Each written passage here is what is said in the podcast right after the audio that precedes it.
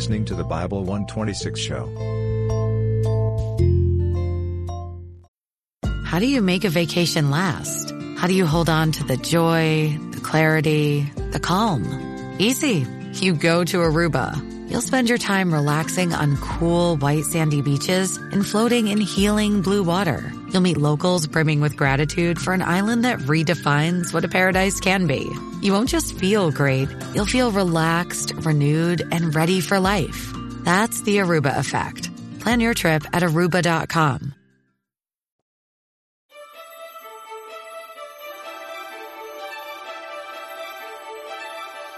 Hi, I'm Ron Matsen, and welcome to Learn the Bible in 24 Hours with Dr. Chuck Missler.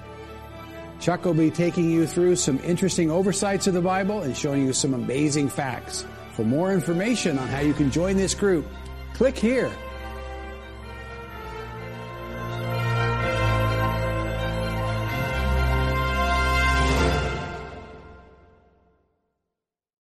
Well, we are in hour 12 of Learn the Bible in 24 Hours in which we're going to take a quick survey of 12 so called minor prophets. And uh, we, of course, are in the, post, uh, the exile and post exile time period. And uh, we're going to focus in here on uh, these 12 and try to put them in perspective for you. Uh, we have Hosea, who spoke to the um, northern kingdom. That's confusing because Hosea came from the south, but God commissions him, as, you, as you'll see, to take a message to Jeroboam II and the northern kingdom. And Hosea's book is going to be very important because I see a real parallel between his situation and our own. Amos is also uh, from the south going against the uh, northern kingdom to take his messages. Um, Obadiah is uh, in the time of Jehoiakim, but his message really goes to the to Edomites and so forth. Jonah is preaching to the uh, Assyrian Empire prior to them finally taking over the northern kingdom. So you need to understand that Jonah's reluctance to go there was because he was a patriot. He knew they were the traditional enemy of Israel, and we'll deal with that when we get there. And Micah is in th- times of Ahaz, roughly contemporaneous with uh, Isaiah. Uh, Nahum is about a century after Jonah, but again to the Assyrians. So uh, we uh, then we have Habakkuk uh, and uh, See, it's confusing because the, the, the, order that they're in your Bible are not chronological, nor are they clustered by the people to whom they were speaking. And so uh, the, the, the, order is what it is. Uh, so we have uh, Zephaniah, who is uh, well before uh, Jeremiah, between Isaiah, Isaiah, and Jeremiah. And uh, Haggai is one that speaks to the rebuilding of the temple in the days of Ezra. And Zechariah is in the days of Nehemiah, just prior to the end. Much, he says much about the second coming of Jesus Christ. And then we have Malachi, who closes the Old Testament period. Following Malachi are 400 years, sometimes called the silent years, between the Old and the New Testaments. But they're not really silent because, as I've mentioned before, they are detailed for you in the 11th chapter of Daniel. They're written down in advance in large measure. But let's get to Hosea. His focus is the apostasy of the northern kingdom. And he was to the northern kingdom what Jeremiah was to the southern kingdom, in a sense. And uh, from Jeroboam II to the Assyrian invasion is approximately 50 years.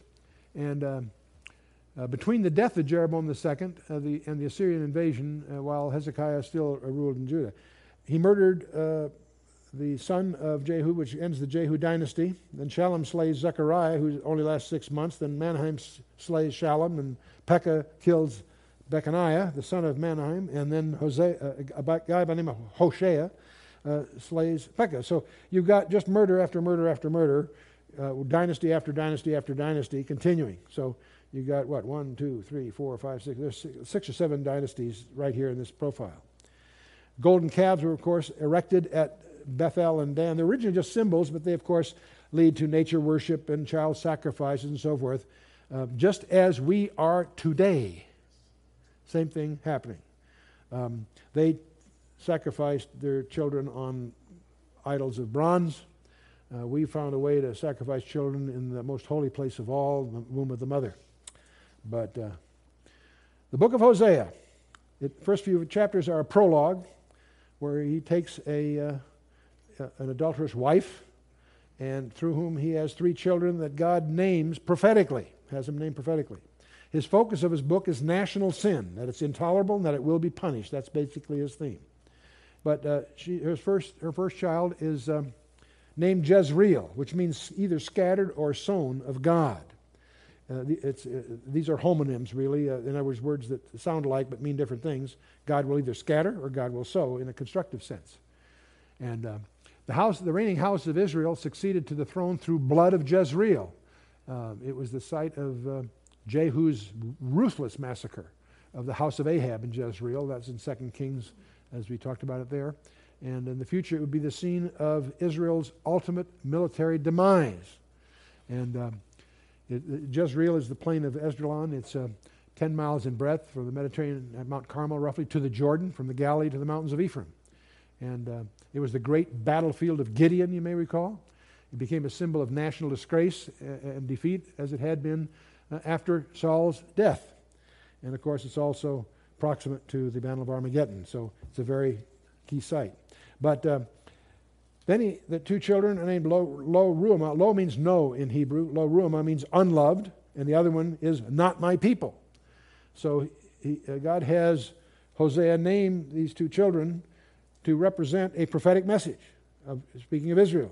You're unloved and you're not my people. This is God's way of getting their attention. The good news, so I don't leave you with that, before it's over, God will say, Then will I say to them, um, which were not my people, Thou art my people, and they shall say, Thou art my God. So that'll be repaired before it's over. They will become Ruma and Ami rather than Lo Ruma and Lo Ami. And, uh, but Hosea's message is one we really want to understand. No other messenger gives so complete an outline of the ways God deals with his earthly people. God suffers when his people are unfaithful to him. It's astonishing to realize that the creator of the universe can suffer, can be grieved. You know, people say, the Holy, you know, you think of the Father and the Son, what about the Holy Spirit? We tend to think of the Holy Spirit as sort of a, a force or something. No, it's a person. The Holy Spirit loves you. How do I know that? Because He's grieved. He, you can grieve the Holy Spirit. These, these personages have feelings. God suffers when His people are unfaithful to Him. But God cannot condone sin. That's one of the restraints on His nature. God will never cease to love his own, and consequently, he seeks to win back those that have forsaken him. That's the message that comes through. That God cannot condone sin, but he does seek to win back those that, will, that, that, that have forsaken him. Now, the northern kingdom, we need to understand the northern kingdom to understand where we stand. The northern kingdom had the, under Jeroboam II was one of the most prosperous periods in their history. Their standing army had recovered all the territory previously lost. They enjoyed un- unparalleled material prosperity. Many of them had two homes and so forth. If you read through the text, you'll recognize they're very, very prosperous. From their point of view, it was the best of times. God's indictment, he has Hosea from the south go up there to give him his indictment. accuses them. They had exchanged their loyalty to their heritage for pagan worship. Well, that makes me uncomfortable. That make you, aren't we doing the same thing? The results in the northern kingdom was the lowest ebb of immorality they'd ever seen. Widespread adultery, social injustice, violent crime, religious hypocrisy, political rebellion, selfish arrogance, spiritual ingratitude. That's the whole ball of wax. The worst it was had ever been. So this is their predicament. It was the best of times in their eyes, but it was the worst of times in God's eyes. You can't help but be reminded of the opening line of Charles Dickens' famous novel, Tale of Two Cities. Best of times, it was at the same time it was the worst of times. All how you look at it. Hosea's message is to let them understand how it looks to God. Although a loving and caring God had provided their abundance and prosperity, their sin, disloyalty, and abandonment of Him will force Him to vindicate His justice with judgment. Oh boy. Thus, God is going to use their enemies as his instrument of judgment. Shortly they will be history, and shortly they were. Not long after Hosea's message, the Assyrian Empire wiped out the northern kingdom. God used the Assyrians. These are sinful people, but God uses tainted instruments to accomplish his purposes. As if hear the word of the Lord, ye children of Israel, for the Lord hath a controversy with the inhabitants of the land, because there is no love, no truth, no intimate knowledge of God in the land. This verse summarizes the situation in the northern kingdom that, that uh, in God's eyes. It also provides the backbone verse for my wife's ministry. She published a trilogy of books that have become classics in each of these areas. The Way of Agape, that's understanding God's love. Be transformed, understanding God's truth. And Faith in the Night Seasons, which is understanding God's intimate knowledge. So this, this became her trilogy, and, and uh, it has been taught all over the world. So you can check that out if you're interested. But the question about Hosea that I have to insert here is there a parallel to America? You know, our stock indexes are unprecedented highs in general. The people are buying their third and fourth cars. Almost every home has a computer. It's hard to find anyone without a belt uh, uh, uh with a phone hanging on it. And uh, fuel costs less than the water we drink. Think about it. You buy bottled water, it's more expensive than your gas, But anyway, we would generally, many people argue, it's the best of times. It's the best of times in our sight. I wonder how it looks to God. Homosexuality is just an alternative lifestyle. We murder babies that are socially inconvenient. We change marriage partners like a fashion statement. We've abandoned the sanctity of commitments in all of our relationships. Not just marriages and business. Used to be on Wall Street, my word is my bond. Today it's so sue me. Even if you're an accountant, if you're one of the referees. God rebuked Israel for their brutality, their murder, and their warfare. We've had Waco, Columbine High School, and so on. New York City has recorded more crimes than England, Scotland, Wales, Ireland, Switzerland, Spain, Sweden, the Netherlands, Norway, Denmark, combined. One city and more than a half a dozen countries.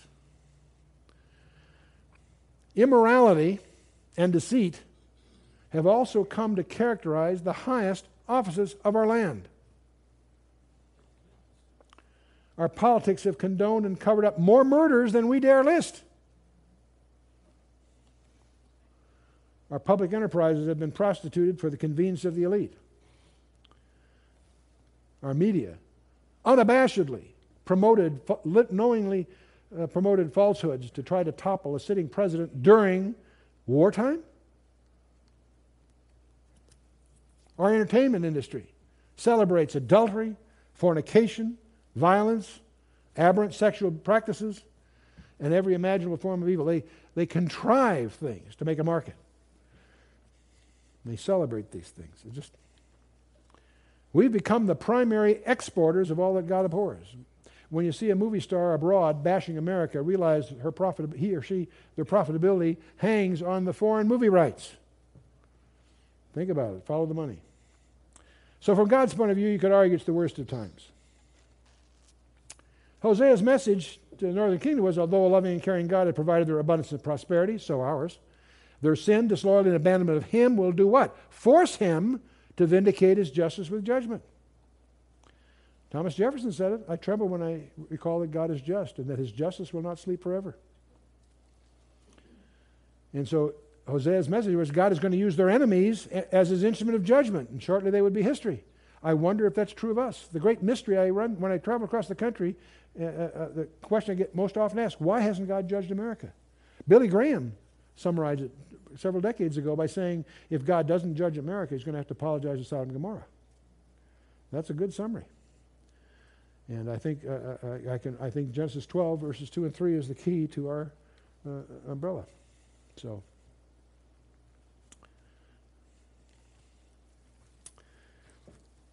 Let's change the subject a little bit, get back to Hosea. There's a, there is a dictum you learn in seminaries that gets overemphasized so many of these things are true, but can be uh, over, over. You'll hear many competent scholars tell you that every verse has to be taken within context. Its context, context, context. And that's certainly true to a, to a point, and yet there's some very provocative lessons as we learn from the scripture. Um, in Matthew chapter 2, verse 15, it says, And there was until the death of Herod, uh, uh, this is when Joseph and Mary go down to Egypt with the baby because Herod had killed all the babes in Bethlehem. And, and, they, and it was there until the death of Herod that might be fulfilled, which is spoken of by the Lord, by the prophet, saying, Out of Egypt have I called my son. So Matthew is saying that phrase, he's quoting from Hosea, is referring to Jesus Christ. Out of Egypt I've called. That's why they're down there, so, so it fulfills his prophecy. Out of Egypt I've called my son. Well, that sounds pretty good until you get going to Hosea. Here's where he was, he's quoting from Hosea 11. When Israel was a child, then I loved him and called my son out of Egypt. What it's talking about in Hosea 11 is the nation Israel. Yet Matthew is applying it messianically. I'm not saying Matthew's wrong, obviously, he knows what he's doing, but it's teaching us a lesson. There are places where you're dealing here with a double reference. The context of Hosea 11 wouldn't you'd never dream that it was messianic. It's talking about the nation Israel. But Matthew perceived in that a prophecy that was also true of the Messiah, because the Messiah was called out of Egypt, and Jesus was. He fulfilled that specification. There's all kinds of specifications that Jesus complied with that many people aren't even aware of. This is, but the lesson here is to recognize that when you talk, when you want to talk about context, the ultimate context is the whole counsel of God, the whole counsel of God, not just the local verse itself. Now, there is a period called the time of Jacob's trouble. We talked about earlier uh, what has to happen there. In Hosea 5, verse 15, there's a very key verse to reflect on. It's the last verse of Hosea 5, where God says, I will go and return to my place. Well, for God to say that, he must have left his place in order to return, right? So it's obviously alluding to Jesus Christ. I will go and return to my place till, there's that one of those magic words again, till they acknowledge their offense. That's singular and specific. There's a specific offense they need to acknowledge namely the rejection of their Messiah. I will go and return to my place till they acknowledge their offense and seek my face. In their affliction, they will seek me earnestly. The word uh, sometimes translated early could mean earnestly, intensely. But the, uh, the purpose of the tribulation is to drive them to the wall to acknowledge their offense of having rejected Jesus. When they do, when they acknowledge it and repent of it, he will return in power and set up their kingdom. That's what's going to be. Daniel 12 that Jesus quotes from to name it the Great Tribulation is from Daniel 12, verse 1. At that time, Michael shall stand up, the great prince which standeth for the children of thy people, and there shall be a time of trouble, such as never was since the uh, was a nation, even at that same time. And at that time, thy people shall be delivered, every one that shall be found written in the book. So Israel will be delivered. This is a commitment in Daniel 12 to Israel, and it ties to the Hosea 5:15 passage. There's another thing to learn from Hosea in chapter 12, verse 10, where God, through Hosea, says, I have also spoken by the prophets, and I have multiplied visions and used similitudes by the ministry of the prophets. Use similitudes, huh? What are similitudes? Well, these are rhetorical devices. There are allegories, there are analogies, there are metaphors, there are similes, similitudes, types. These are all different kinds of figures of speech. I've listed here just a half a dozen of them. There's actually 200 different kinds of figures of speech cataloged in the appendix to our Cosmic Codes book. But just understand that God does use, the Holy Spirit does use rhetorical devices. And Hosea 12:10 is your authority. God uses similitudes and all the rest of these. Well, the lion of the tribe of Judah, that's a simile. The good shepherd, that's a simile. The lily of the valley, a root out of a dry ground, we saw, the fruitful branch. He was without form nor comeliness, yet altogether lovely. These are, in effect, the employment of similes. There are also things called types. These are more ambitious kinds of things. The Ark of the Covenant is a type of Jesus Christ. You need to understand why. Study it and find out why. The sacrifices on the brazen altar are anticipatory of Jesus Christ. The mercy seat in the sanctuary, the propitiation of Jesus Christ. The water from the rock, 1 Corinthians 10.4, Paul tells us that the water from the rock was Christ. The wa- rock that followed them was Christ.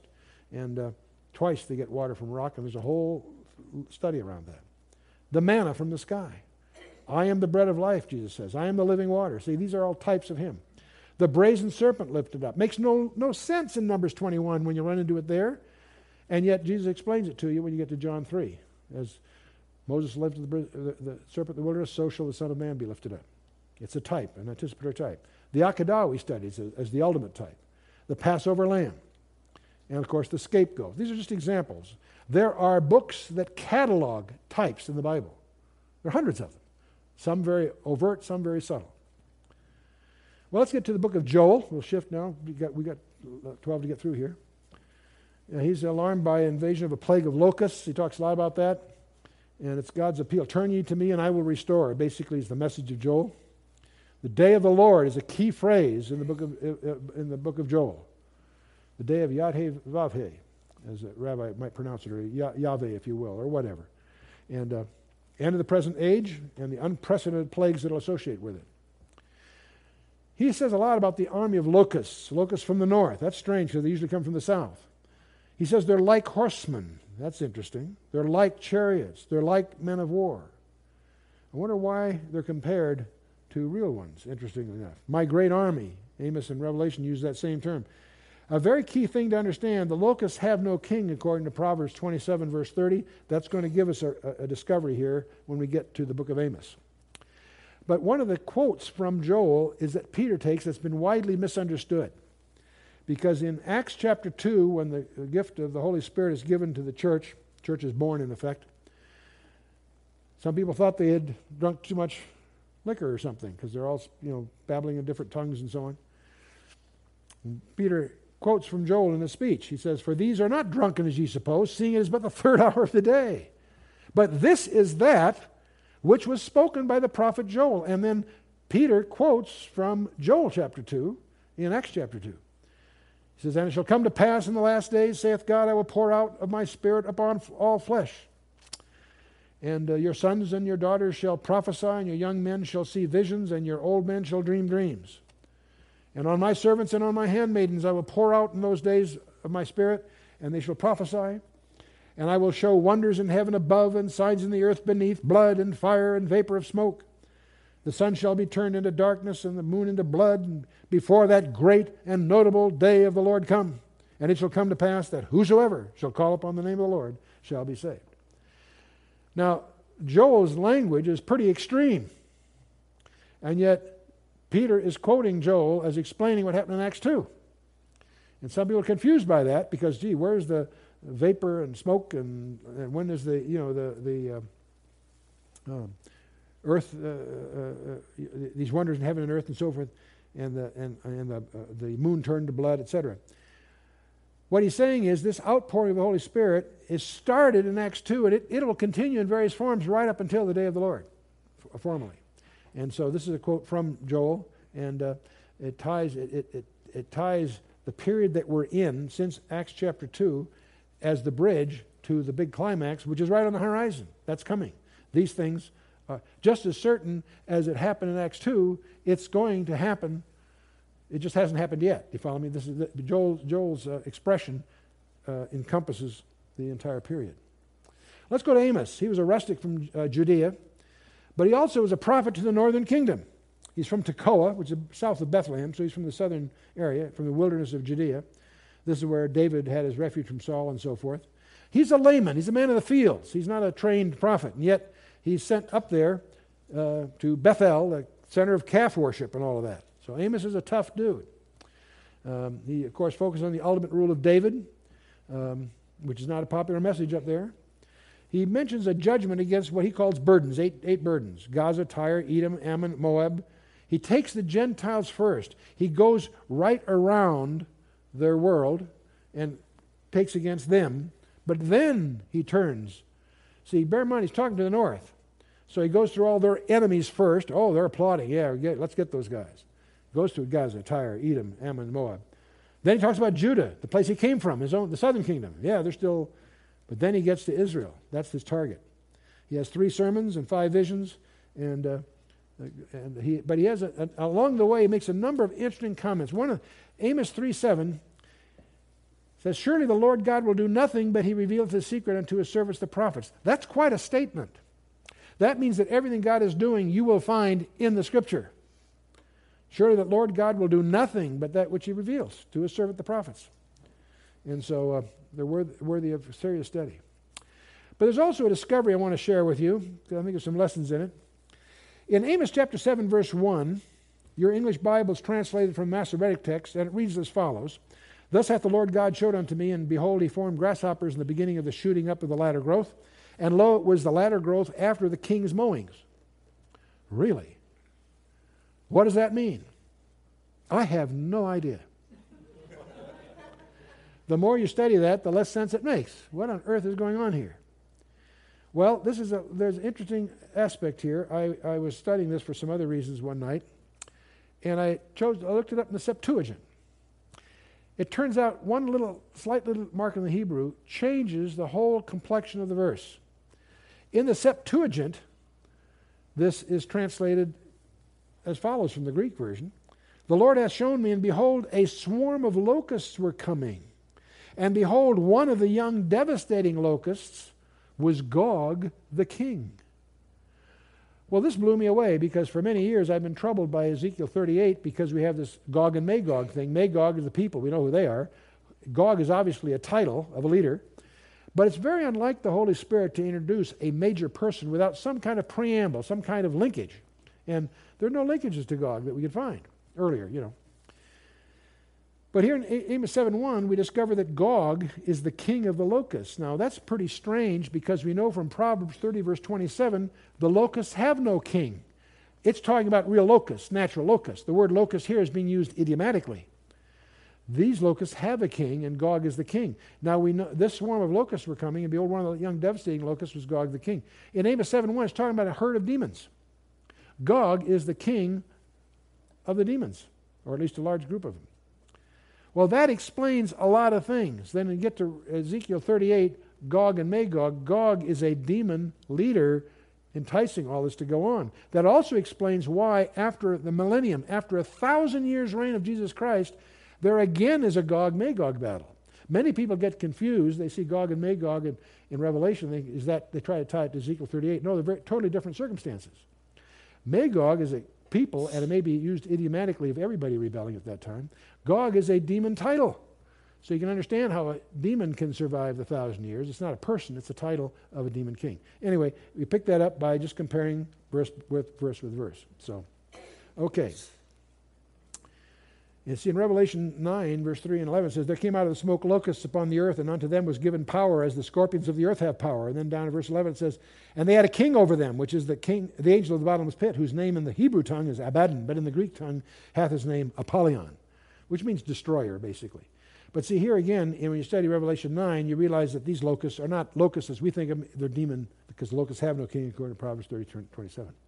Okay, let's get on to Obadiah. He's from the southern kingdom he argues against the enemies of Israel, the destruction of Edom, which is the traditional. Remember Esau and Edom? We went through all that in Genesis.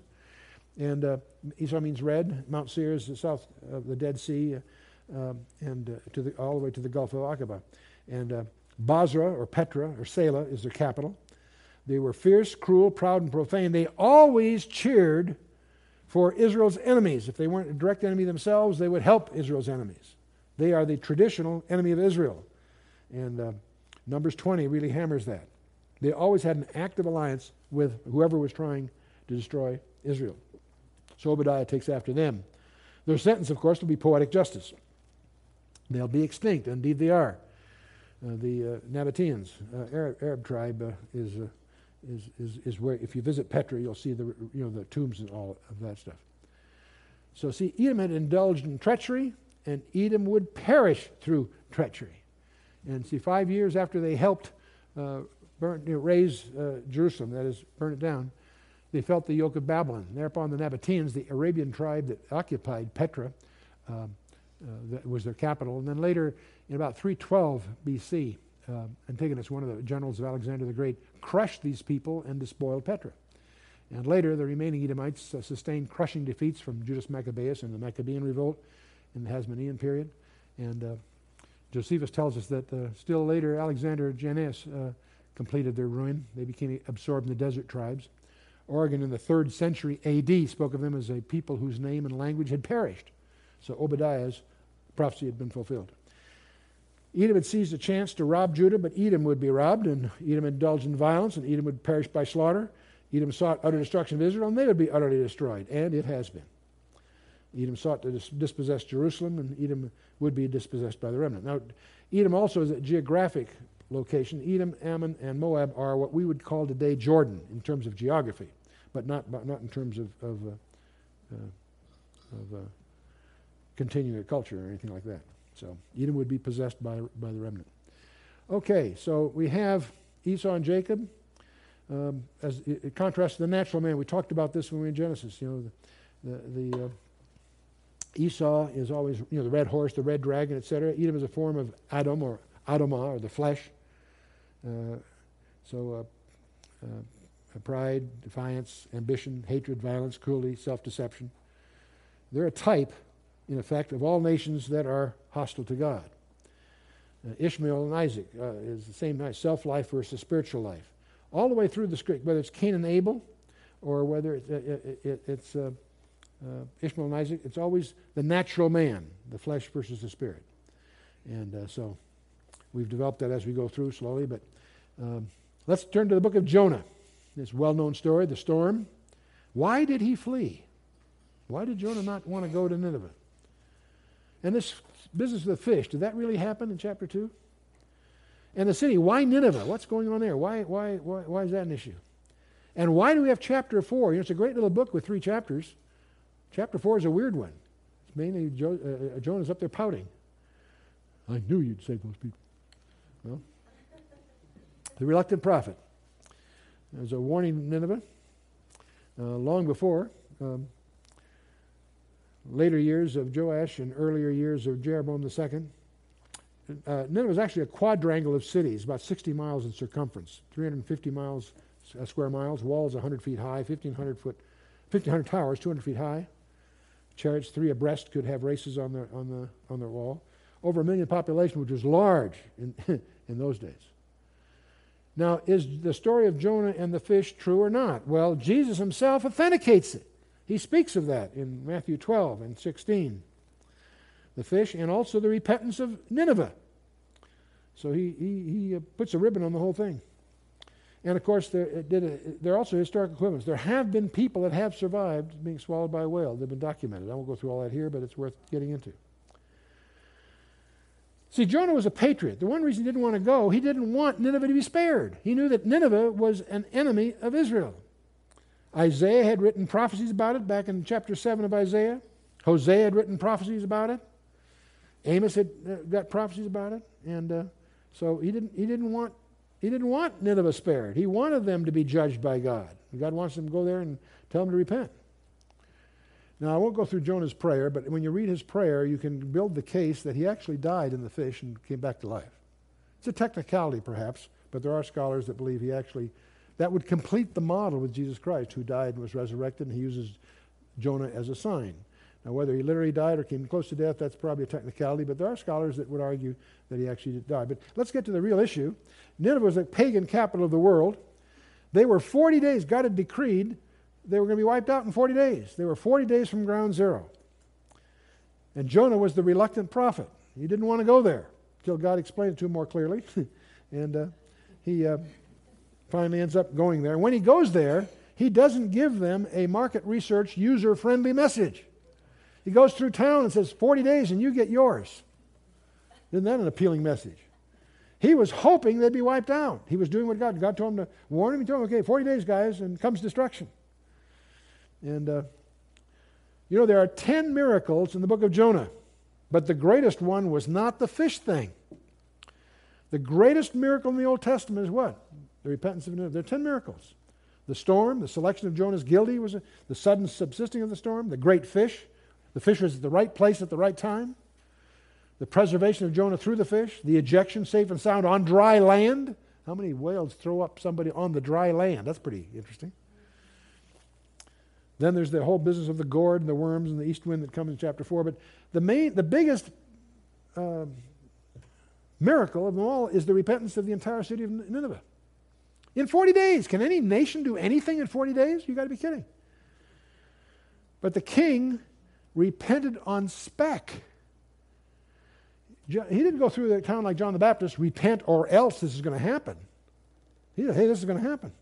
The king reasoned that just maybe if we change our ways, God may change his mind. So they did, and so did God. But it, it astonishes me that the king would do that on spec. And uh, the sign of Jonah, remember the uh, Pharisees seek a sign. Uh, see, the story of this bleached prophet, uh, he probably, you know, they, they, speculate because of the digestive juice of, he probably was bleached white. He probably was a real sight walking through town. Especially when you understand who they worshiped. Worship Dagon, the fish god. Now, this is, of course, a sign of Jonah. Jesus himself identifies himself with it. The death and burial of Jesus Christ is modeled here as a type. Jonah is also a prophet to the Gentiles. That's interesting. Gentiles. There are a trio of prophets at the end of the northern kingdom. Elisha dies and is buried. Jonah dies and goes to Sheol and comes up uncorrupted. And Elijah ascends into heaven. That's all kind of, uh, kind of interesting. And uh, Jonah foreshadows Israel's history. So there's also a type you can study on your own the story of Jonah in, ter- in terms of Israel. He was disobedient to the heavenly commission. He was out of his own land. He had a precarious refuge among the Gentiles that's aboard the ship. Everywhere he was a source of trouble. Yet he was still, nevertheless, witnessing to the true God. He was cast out by the Gentiles. He miraculously preserved amid their calamities. He calls on Yod He Vav He at the last part of it.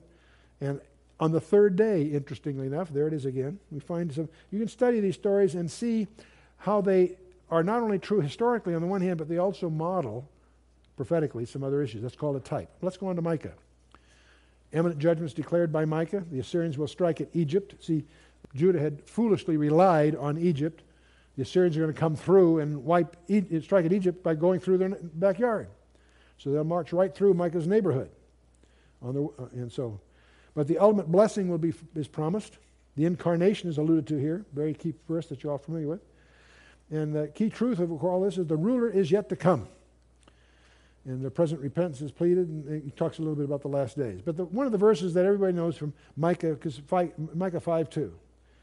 But thou, Bethlehem Ephrathah, though thou be little among the thousands of Judah, yet out of thee shall he come forth unto me, that is to be ruler in Israel, whose goings forth have been from old, from everlasting. We could spend a week on this verse. There's all kinds of things hidden in this verse. Um, the fact that he was pre existent, that his goings forth have been from eternal eternity past and so forth, that he's going to come forth to rule Jerusalem and Israel. That's kind of interesting.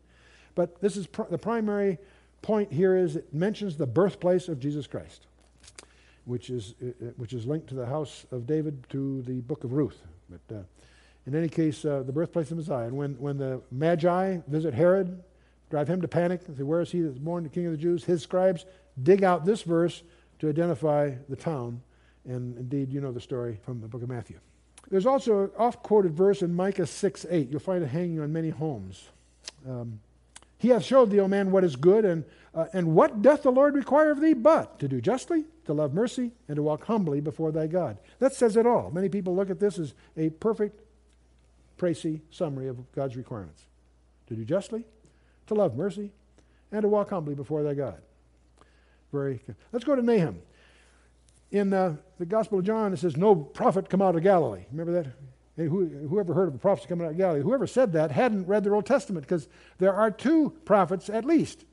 Jonah was out of the Galilee, and so was Nahum. And both of them were out of the Galilee, and both of them to, the, uh, to Nineveh, to the Assyrians. This is about a century after Jonah. Again, they need repentance. Nahum goes there with a message. They don't accept it, so they get wiped out. So we have the doom of Nineveh, the world's greatest city in those days. Capernaum, you've all heard of Capernaum. It's Kafir Nahum. That's the village of Nahum. That's where he came from. And its main message is that Jehovah will not acquit the wicked. It, uh, it objectifies for all peoples, for all time, the governmental method of God with Gentile nations. God will forgive sin that's repented of. He will not condone sin persisted in. That says it all. God will forgive sin repented of. Not just confessed, but repented of. And he will not condone sin persisted in. And that same God rules the world today. That's why it's important. That's why these lessons have historical context, they have prophetic context, they also have personal application, every one of them. So in the book of Nahum, it talks about uh, Nineveh's doom is declared, described, and deserved. And the decisive test of the prediction is its fulfillment. it certainly was fulfilled. Do you realize that in the field of archaeology, for centuries, They didn't even believe that Nineveh existed. There was no evidence of it. Alexander went over, didn't even know it was there. It was buried. Not only lost, it was buried. It was 1849 that scholars made history by discovering Nineveh, digging it up. It's all in Iraq, in a, you know, the place that's called today is Iraq, but it's a, uh, Nineveh, Nineveh really was um, buried. Let's go to Habakkuk. He's agonized, he's perplexed because of the ostensible silence, inactivity, and apparent unconcern of God. He's, he, he, from the way he sees it, he, uh, he doesn't understand uh, what's going on, and why would God use a people even more wicked than Judah themselves? He, he's talking about God is going to use the Babylonians to wipe out Judah. Babylonians are worse than Judah. He's, he's, he's struggling with good and evil and so forth. But in this perplexity about God's apparent silence and the, the, the strangeness of God's apparent ways, um, he brings up some very, very interesting things. We're going to go to verse 4 in a minute. The just shall live by faith. And uh, um, he's going to focus on rest in the day of tribulation. But this interesting, many people don't realize how important Habakkuk 2.4 is. The just shall live by faith. This was the catchword that led to the Reformation. A guy by the name Martin Luther was uh, a very, very diligent, uh, committed uh, scholar, and just totally disturbed by his own sin. He was really obsessed with his sinfulness. And he went through all the trappings of the medieval church, all the things that they did in those days to deal with that, and, and it was just getting worse and worse until a monk said, uh, Look at Habakkuk two 2.4. And he looked at this verse, the just shall live by faith. And that caused him to wake up and to realize that you can't, no matter what you do in the flesh, it's not going to work. That you live by faith, not by abusing yourself in penance or tithing or going to services regularly. All those things are of the flesh. The just shall live by faith. And when he realized what that meant, he uh, tried to post some corrections in the denomination he was part of. All they did is excommunicate him, and that led to the whole Reformation. But that was the, the, the whole byword of the Reformation. It's interesting that was all anticipated by the Apostle Paul. He writes a trilogy of epistles on this verse. The just shall live by faith. Who are the just? Paul's definitive statement of Christian doctrine, called the Book of Romans, quotes this verse as the key verse and explains justification, which is by faith alone. Well, how should the just live? How shall they live? The book of Galatians is Paul's answer to that one. The just shall live. How shall they live? Galatians 3:11 quotes this verse as the cornerstone to the book of Galatians. How the just shall live. And uh, the just shall live by faith. The great faith chapter, Hebrews 11 is uh, uh, uh, on how the just shall live by faith. So it's interesting that these three epistles, Romans, Galatians, and Hebrews, are a trilogy explaining, amplifying the homiletics, if you will, behind, and the, and the theology behind Habakkuk 2.4. And uh, some say, well, that doesn't prove that Paul wrote uh, Hebrews. Well, if Paul didn't write Hebrews, even a greater miracle that these different writers architected a trilogy without their knowledge. But could, stranger things have happened. Let's get to the book of Zephaniah. We're getting down to the wire here. Um, he talks about the wrath coming upon Judah and the wrath upon all nations. He takes it from west to east, Philistia and Moab and Ammon, and then south to north, Ethiopia and Assyria. And uh, after the wrath, there will be healing, conversion of the Gentile nations, and restoration, restoration of the covenant people. Zephaniah also includes, by the way, a little prediction that when Israel returns to the land, they'll speak pure Hebrew. Now that's astonishing because they were out of the land for a good part of 2,000 years, and when they returned to the land, Hebrew was reemerged as the uh, language. Many language experts said they never can revive a dead language. Well, if, if uh, Zephaniah was walking down Dizengoff Street, he could read the menus because it's, it's Hebrew he would understand. But uh, the minor prophets, we went through 12. We're going to go through a couple more here yet, but Hosea went to the northern kingdom. So did Amos um, Joel, Micah, Habakkuk, Zephaniah, Haggai, Zechariah, and Malachi to the southern kingdom. And then we have, of course, uh, Obadiah to Edom, Jonah to, and Nahum to uh, the Assyrians. So that's the, that's the quick spread of the, the, uh, the uh, minor prophets. Again, they're not in chronological order, nor are they clustered by who they are addressing, but uh, that, that, that, that's the way they are. These last three, Haggai, Zechariah, and Malachi, are prophets, uh, prophets post exile. In other words, they prophesied after the nation came back from Babylon. Haggai is burdened with the rebuilding of the temple, Zechariah and Malachi uh, in the days of Nehemiah. Haggai has a message to arouse, then support, then confirm and assure, all having to do with the trauma going about trying to build the temple. Many lessons in Haggai, just about our own personal walk. But his focus is rebuilding of the temple. And uh, the problem that he faced is the prophecy had become a narcotic. What I mean, what I mean by that is that they knew that they were prophetically had arrived, they're rebuilding the temple, so they kicked back. God's going to do this. And there's an analogy in a sense. Many people, you know, who are pre-trib, uh, the rapture's coming, uh, and we're under grace, and so they just kick back and are not busy about God's work. That's that's in that sense, some of these views can become uh, self-limiting, uh, and uh, so this gave way to hopeless inevitability. And that's one of the problems with Calvinism. People, you're, you're predestinated to be saved, so okay, it's your problem. You know, Calvinists often aren't very energetic about evangelistic crusades because everything's predestined, right? You know, there's an attitude that can come out of some of these views that's not constructive and leads to indifference. And it can come from several points. Any, any of these views, however valid they may be, can still give, give excuse to inaction.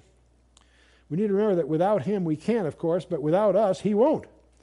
We need to understand that prayer is God's way of enlisting us in what He wants to do, putting burdens on us that we'll roll up our sleeves and accomplish what He's after. And so that's really what. Now, it's a couple other things that, you might find interesting in Haggai, just to give you a few highlights here. In Haggai 2:15 it says, "Now I pray you consider from this day upward, from before a stone was laid upon stone in the temple of the Lord." In other words, he's talking about the beginning. Consider now from this day upward, from the four and twentieth day of the ninth month, even from the day that the foundation of the Lord's temple was laid. Consider it. That's in Haggai 2, 2 15, 18. Uh, the four and twentieth day of the ninth month. Pick that up.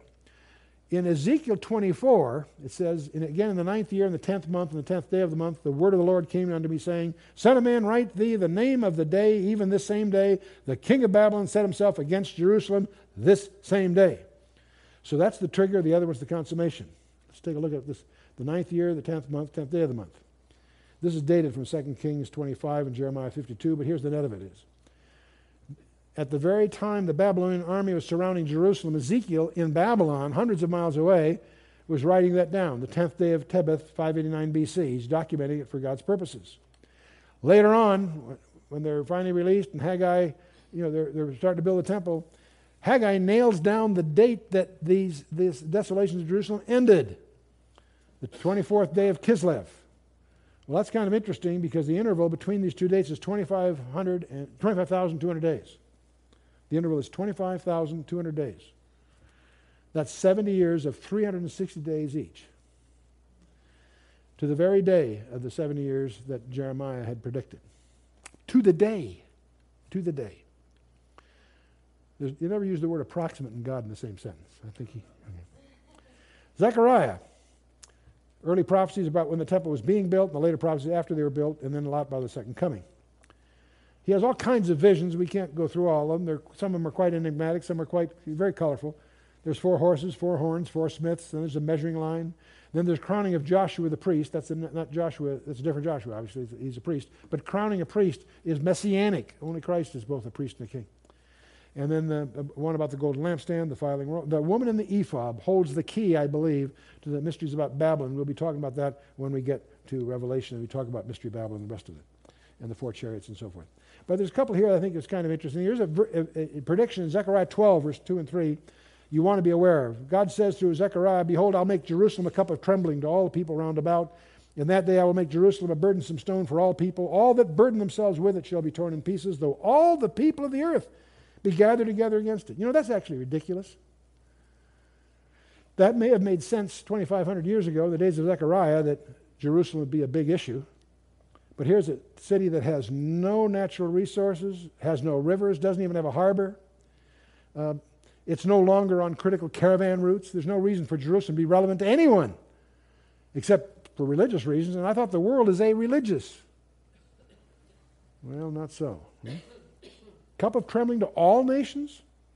That's ostensibly absurd on the one hand, and yet the reality this very night. As we have this discussion this evening, the late lights are burning in every capital of every country on every uh, that, are in, that are internationally relevant, struggling as to what position to take regarding the issue of Jerusalem.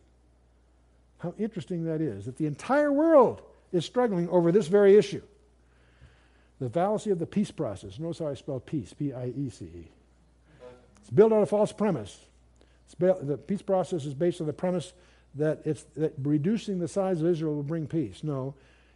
It's, the, the enemies of Israel made it very clear. It's not the size of Israel, it's the issue, it's the existence of Israel. They're insisting that Israel give up what they cannot give up. This whole process assures an armed conflict, in fact, probably nuclear. That's exactly what we see shaping up on our near horizon. That's exactly what the Bible lays out. How interesting it is. And we go through all the background of this in briefings on this, and we also try to monitor this for those of you that stay current with our subscriptions, either our weekly newsletter on the internet, which is free, or our journal that comes out monthly. But let's move on. Zechariah 14 is a very famous passage. We all have heard it one time or another, I'm sure. Then shall the Lord go forth and fight against those nations as when he fought in the day of battle. Whoops, wait a minute. When did the Lord fight in the day of battle? Well, I can mention one, Joshua 5, the Battle of Jericho. It wasn't Joshua, despite the song. Check it out. But he's going to fight again. And he says, At his feet shall stand in that day upon the Mount of Olives, which is before Jerusalem on the east. And the Mount of Olives shall cleave in the midst thereof, toward the east and toward the west. And there shall be a very great valley. Half of the mountain shall remove toward the north, and half of it toward the south. There is a fault line under the Mount of Olives that's waiting for the pressure of a foot. His. Interesting, interesting. Very tangible, very real. The second coming of Jesus Christ. Well, Christ is going to rule in our hearts. Gee, I sure hope so, but that's not what he's talking about here. He's talking about physically coming back and taking over. Indeed, he will. There's another verse that's interesting in a number of ways here. And I will pour upon the house of David and upon the inhabitants of Jerusalem the spirit of grace and of supplications, and they shall look upon me whom they pierced. Ooh. And they shall mourn for him as one mourneth for his only son, and shall be in bitterness uh, for him as one that is in bitterness for his firstborn. I'll pour upon the house of David and upon the inhabitants of Jerusalem the spirit of grace and of supplications. And they shall look upon me whom they have pierced. Here's a prediction again of crucifixion. We find it in Psalm 22. We find it all through the Old Testament. Here again, we find that he's going to have his piercings as emblems, just as he did before Thomas. Handle me and see. But there's something else about this thing that I think is even more provocative. If you look carefully at this in, in, the, in the Hebrew, you'll discover there's an untranslated word. There's a little aleph and a tau between the me and whom, if it, if it was, tra- it's untranslated. Now, the aleph and the tau, when it's collect, connected with a makef to a verb, implies the direct object of a verb. That little aleph and tau has four different uses. But, uh, and one of them is as a, as a um, um, indefinite pronoun, second person masculine singular. It's called a hypokatastasis in the Greek, or putting underneath a hidden but declarative implied metaphor expressing a superlative degree of resemblance, interestingly enough. And, uh, but there's no makef on this one, so it's not the direct object of verb. Another way to read this would be, They shall look upon me, the aleph and the tau, whom they've pierced. The aleph and the tau is the Hebrew equivalent of the alpha and the omega. They shall look upon me, the aleph and the tau, whom they've pierced. We find that same thing in Genesis 1, by the way, that in the beginning, uh, Bereshit bara Elohim, and there's an aleph and a tau there that uh, uh, can be, might be, an allusion to none other than the one who is the first and the last, the, uh, the Alpha and the Omega of Jesus Christ. There's one other thing, in another little tidbit in Zechariah we'll throw out here. It's the only physical description of the Antichrist I can find in the Bible. Here he's called the idol shepherd, not idle like lazy, idol like a false worship. Woe to the idol shepherd that leaveth the flock. The sword shall be upon his arm and upon his right eye. His arm shall be clean dried up, and his right eye shall be utterly darkened. That's all it says. That's the end of that chapter. Goes on to other subjects. One of these little tidbits. This leader, this false leader, this false shepherd, apparently has got an arm that's useless and a right eye that is lost. And you wonder if that's a physical description uh, that leads to taking an identity with him. If you swear allegiance to him, you take his mark on your forehead or on your wrist as an identity of allegiance to him, which, if you do that, is a forever barrier to being saved. Much of what the book of Revelation deals with are people who will have this jeopardy of being uh, uh, having an allegiance with him. No man will be able to buy, sell, or have a job without his number. But I wonder if this is. Uh, anyway, that's uh, for what it's worth. One of the little tidbits. In Let's go to the last book in the Old Testament, Malachi. I sometimes say Malachi, the Italian book, but I'm kidding, of course. this is the final dis- message to a disobedient people. The ceasing of prophecy with Malachi might account for the segmenting of the initial week of Gabriel's prophecy of 70 weeks. Remember, it was seven weeks and three score and two weeks. And, and one of the conjectures, why is it broken up that way? They're adjacent, so it doesn't matter, but uh, it may be that that, uh, that is the, the, the, issue here. But in any case, you know, it's interesting uh, when Jesus has his um, temptations by Satan, he makes the point you'd never tempt God. All through the scripture, you can find admonitions that you never put God to the test. And that's certainly, you don't test God, you don't dare Him. That's, but there is an exception, and this exception is fascinating. There is a dare that God gives you. God dares you in a very peculiar way. In fact, he proposes here, what he proposes here is the solution to every financial problem. Wow. We got to take a look at this in Malachi 3:10, God says, "Bring ye all the tithes into the storehouse, that there may be meat in mine house, and prove me now herewith, saith the Lord of hosts. If I will not open you the windows of heaven and pour you out a blessing, that there shall not be room enough to receive it." God is daring you to put him to the test. He says, "Prove me now herewith." You know, this is an astonishing verse. That the God of the universe would put himself in a box He's saying, if you do this, call my bluff. I dare you to tithe. Because if you do, I will open the windows of heaven and pour out a blessing. Will not be room enough to receive it. And you can find many, many people who will swear to this. But that doesn't matter. You need to find out for yourself.